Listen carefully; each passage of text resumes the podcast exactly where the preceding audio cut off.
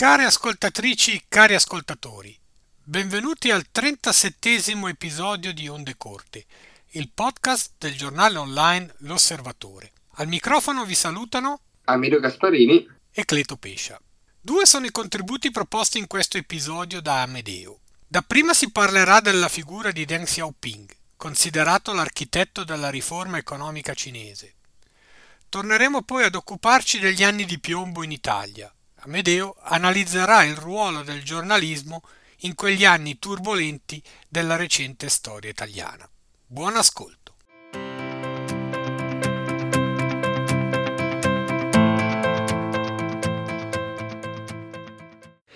Se la Cina di oggi è la seconda economia del pianeta, lo si deve soprattutto in gran parte alle riforme di Deng Xiaoping, il tiranno visionario successore di Mao Zedong, scomparso oltre un quarto di secolo fa.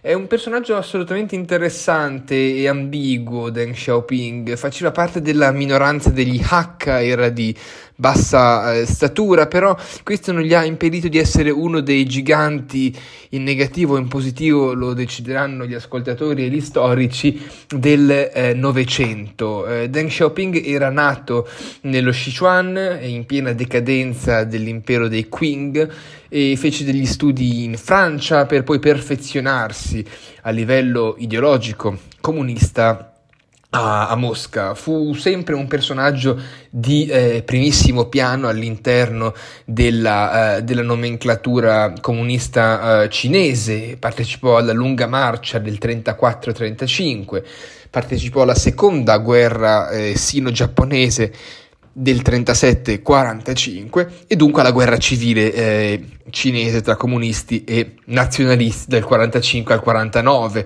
quarantanove, quando poi Mar- eh, Mao Zedong eh, vinse e eh, le, la fazione nazionalistica del eh, Kuomintang fu costretta ad andare sulla, uh, sulla, sull'isola di Taiwan. Um, Deng Xiaoping ha vissuto un po' tutte le stagioni anche del dopo seconda guerra mondiale, che i cinesi non inquadrano con l'importanza che abbiamo eh, noi in Europa dal punto di vista di nazionalismo o altro, ma per la presa al potere del partito comunista, che ha eh, saldamente il controllo sulle redini del paese tutt'oggi.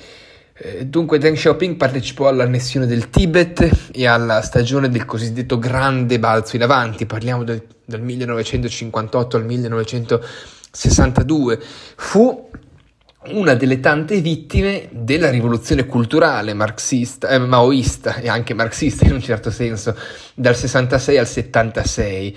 Mao lo, lo accusò, Mao era suo amico naturalmente, lo accusò di essere di destra e nel millenovecentosessantasette, dunque nell'ambito di questa folle rivoluzione, andò in prigione e quindi in esilio.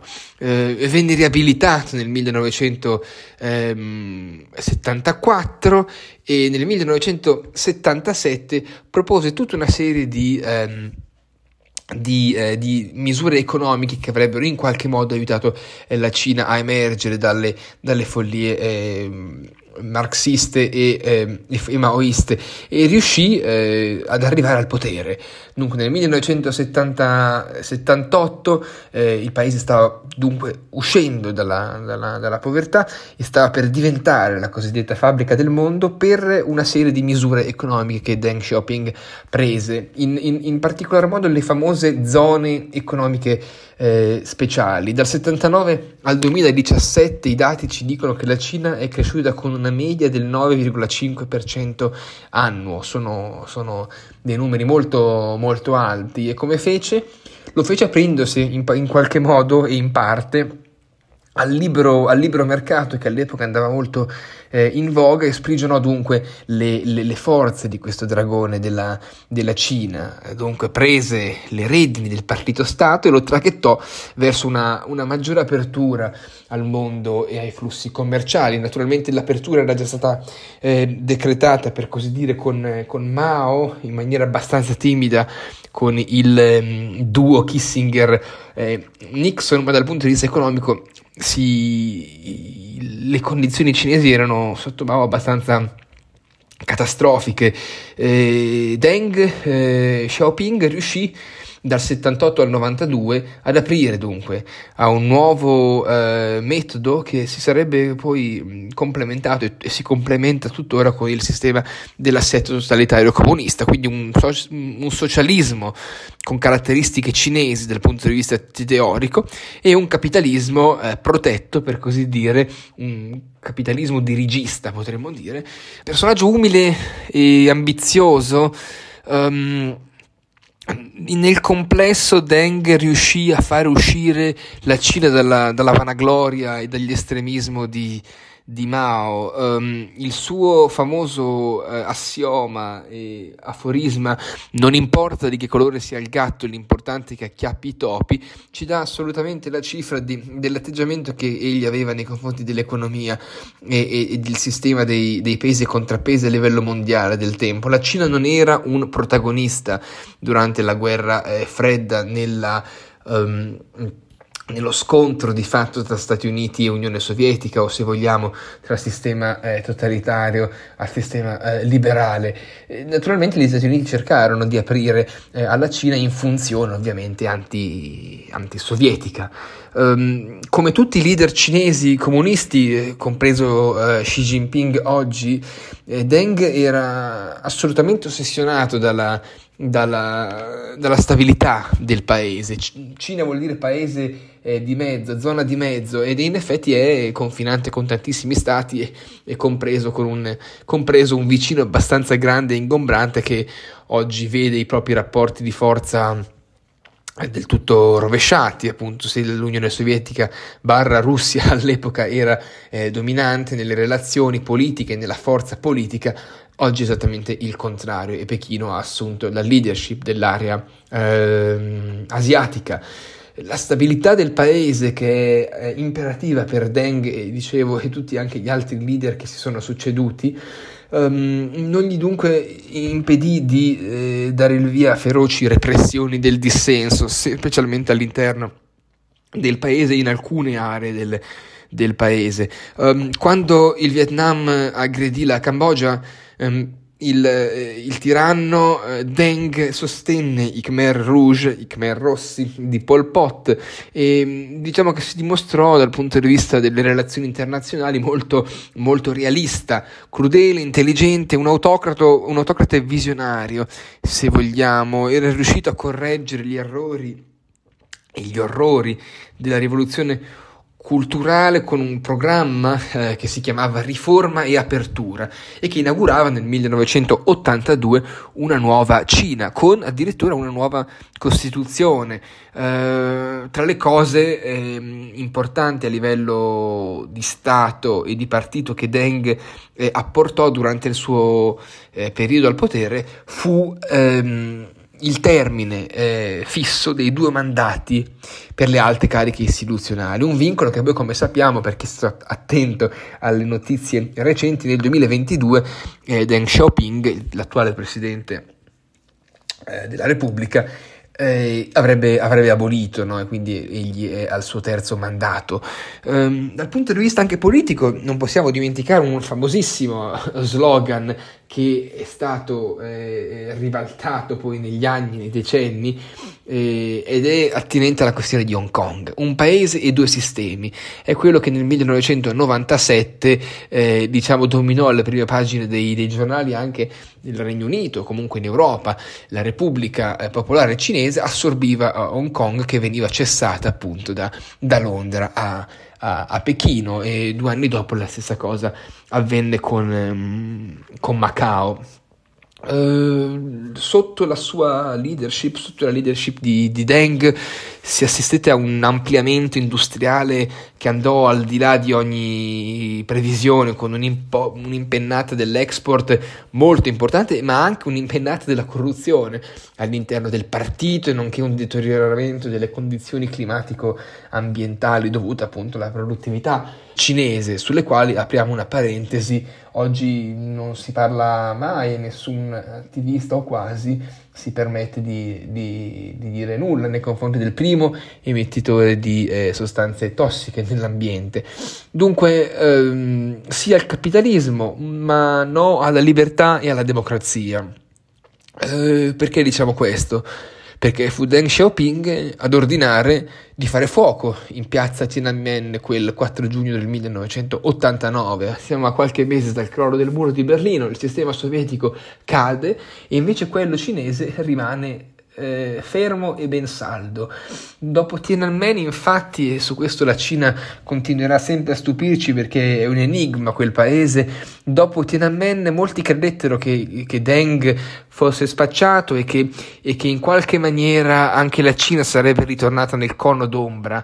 Uh, non è così, non è, non è così, non è stato così. Eh, la stessa questione l'abbiamo vista poi qualche anno dopo, non tantissimi per la verità, con la questione di internet. Internet aprirà la Cina ancora di più.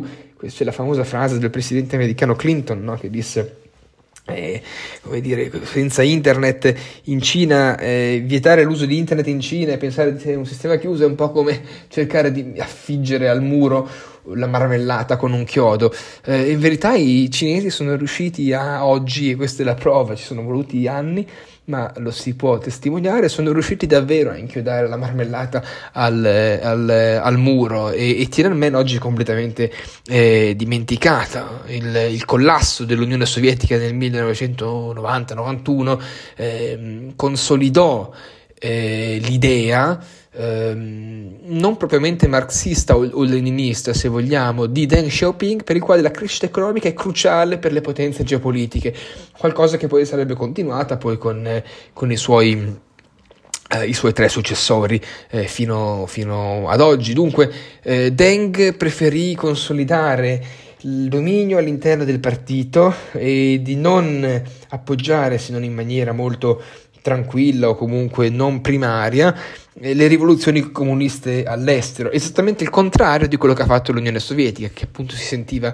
eh, un, un, un gigante, ma poi era un gigante dai piedi d'argilla, perché appunto certamente i leader comunisti avevano il controllo sul partito comunista eh, sovietico, ma d'altra parte appunto esportavano la rivoluzione in ogni parte del mondo. Deng questo non lo fece e si concentrò oggi, eh, si, allora chiedo scusa, si concentrò allora sul ehm, consolidamento del potere eh, comunista in, in, in Cina. Non è detto che più avanti verrà eh, esportato questo potere, chi lo sa, questo fa parte dei... dei grandi misteri della, della, della Cina. Eh, Deng certamente ebbe l'intelligenza di capire la flessibilità necessaria all'interno della politica locale e della politica internazionale. Eh, riuscì a, in qualche modo, piace, piaccia o no, um, liberare il potere creativo del, del, del capitalismo e, del, e della società eh, cinese. Tuttavia, come i fatti di Tiananmen eh, ci ricordano, e anche la lotta per la supremazia all'interno del partito comunista eh, confermano senza dubbio che Deng era ovviamente un tiranno brutale, ma al contempo innovatore.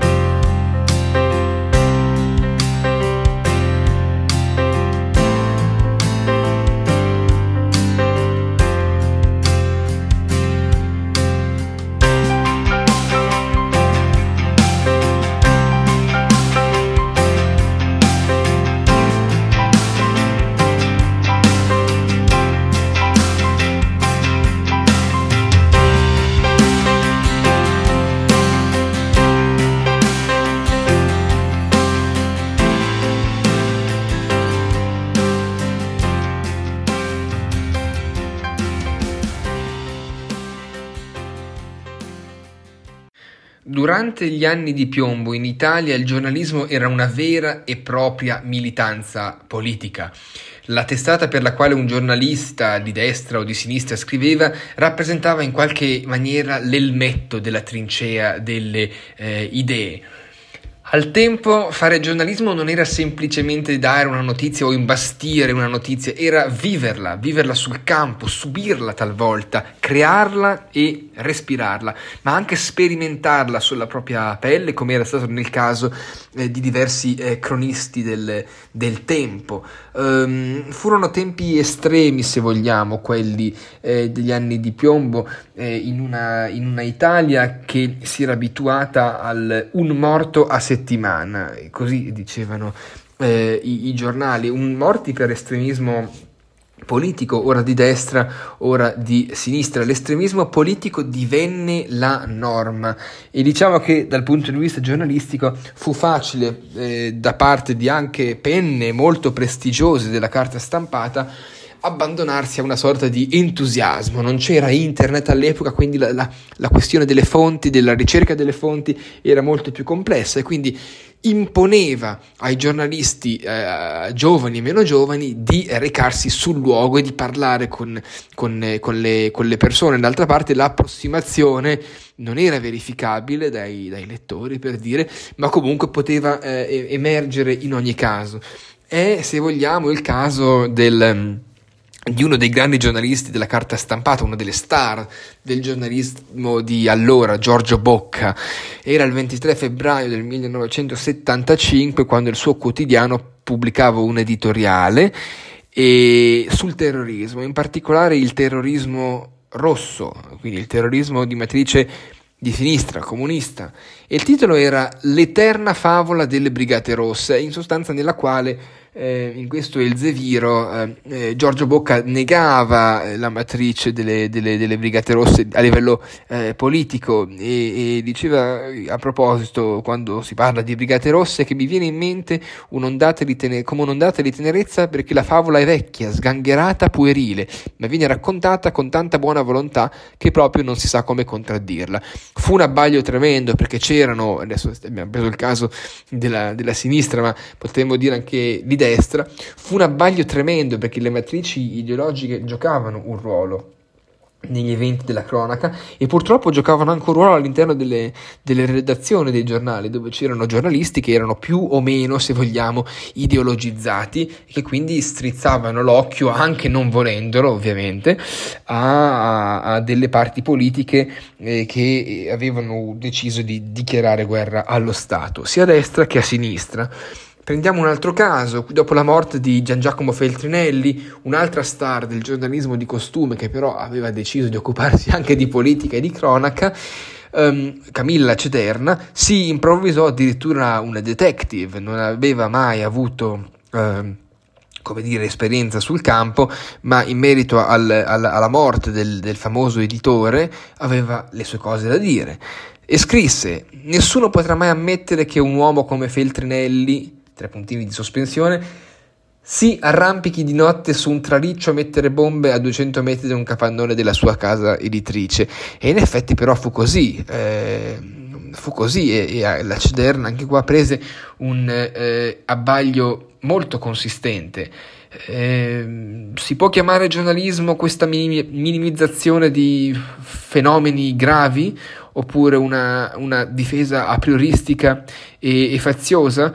Il giornalismo spesso e volentieri racconta e interpreta eh, la versione sbagliata e, e approssimativa dei fatti. La verifica delle, delle fonti e sapere bene di che cosa si parla è importantissimo sempre, ovviamente, ma anche soprattutto durante epoche, epoche un'epoca di piombo, eh, perché sennò appunto si rischia appunto di perdere la, la, la credibilità. D'altra parte ci sono buoni esempi di, di, di giornalismo anche durante la, eh, la famosa gli anni di, di, di piombo. Prendiamo ad esempio la morte di Vittorio Bachelet, che era stato assassinato il dodici febbraio del millenovecentottanta dalle Brigate Rosse. Era un, un insigne um, illustre figura dell'Italia repubblicana, vicepresidente del C S M, quando stavo uscendo dalla, dalla Università La Sapienza di Roma, due brigatisti gli tesero un attacco. Lì, eh, lì vicino, poco dopo, arrivò eh, il noto, quindi poi divenne noto più avanti, il giovane Gian Antonio Stella, che ricordò i fatti eh, il giorno dopo sul Corriere della, della, della Sera. Scrive Stella: interviene il secondo terrorismo, si, il terrorista si precipita verso Bachelet che sta crollando a terra, preme per quattro volte il grilletto, il professore si affloscia su un fianco, perde gli occhiali, l'assassino si china su di lui e gli spara il colpo di grazia alla nuca. Ecco, questo giornalismo eh, militante talvolta lascia il posto ha un giornalismo abbastanza certamente sensazionalistico, ma anche obiettivo, che racconta i fatti di quello che succede senza dare delle interpretazioni politiche comodamente sedute sul divano oppure alla, alla scrivania della, eh, della propria casa al posto di andare sul, sul, sul campo. All'epoca, eh, all'epoca c'era anche ovviamente eh, Giampaolo Pansa, un altro grande eh, cronista del tempo che ha fatto la La, la cronaca eh, pura, se vogliamo, quella da marciapiedi a Repubblica. Scriveva per Repubblica all'epoca Pansa, scrisse: attorno a lui si, agita, si agitano decine di studenti che renderanno poi testimonianze contraddittorie. E naturalmente la questione delle fonti è, come dicevamo prima, abbastanza um, importante. Nel cortile della, della Sapienza, all'epoca dell'omicidio del professore, C'era, c'era il caos. Eh, adesso molti fuggono davvero gridando, scrive, scrive, scrive Pansa. Poi la, la notizia, la notizia e la conferma dell'omicidio avvenne proprio alla redazione di, di Repubblica e dell'Avanti, un altro giornale di ispirazione eh, socialista, attraverso eh, il, il quale appunto i brigatisti confermavano di, eh, di avere ucciso il, il professor Bachelet. Uh, Bruno Seghetti e Anna Laura uh, Braghetti erano anche comparsi nelle, nelle, nelle vicende del, del, caso, del caso Moro e, ed erano coinvolti nell'omicidio del presidente della, della Democrazia um, Cristiana.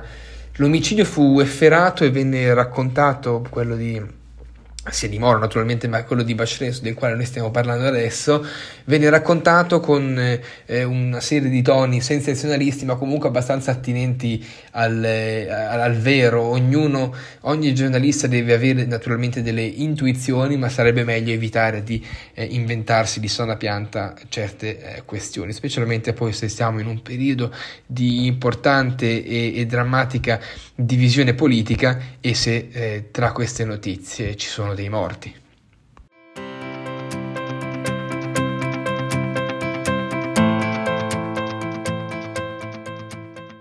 Si conclude così il trentasettesimo episodio. Vi ricordiamo che potete riascoltare tutte le puntate del nostro podcast sul sito podcast punto osservatore punto c h. Sul sito trovate anche lo speciale link al feed R S S per abbonare il podcast con qualsiasi software di gestione di podcast. Per commenti, suggerimenti e critiche potete scriverci all'indirizzo ondecorte chiocciola osservatore punto c h. A risentirci al prossimo episodio.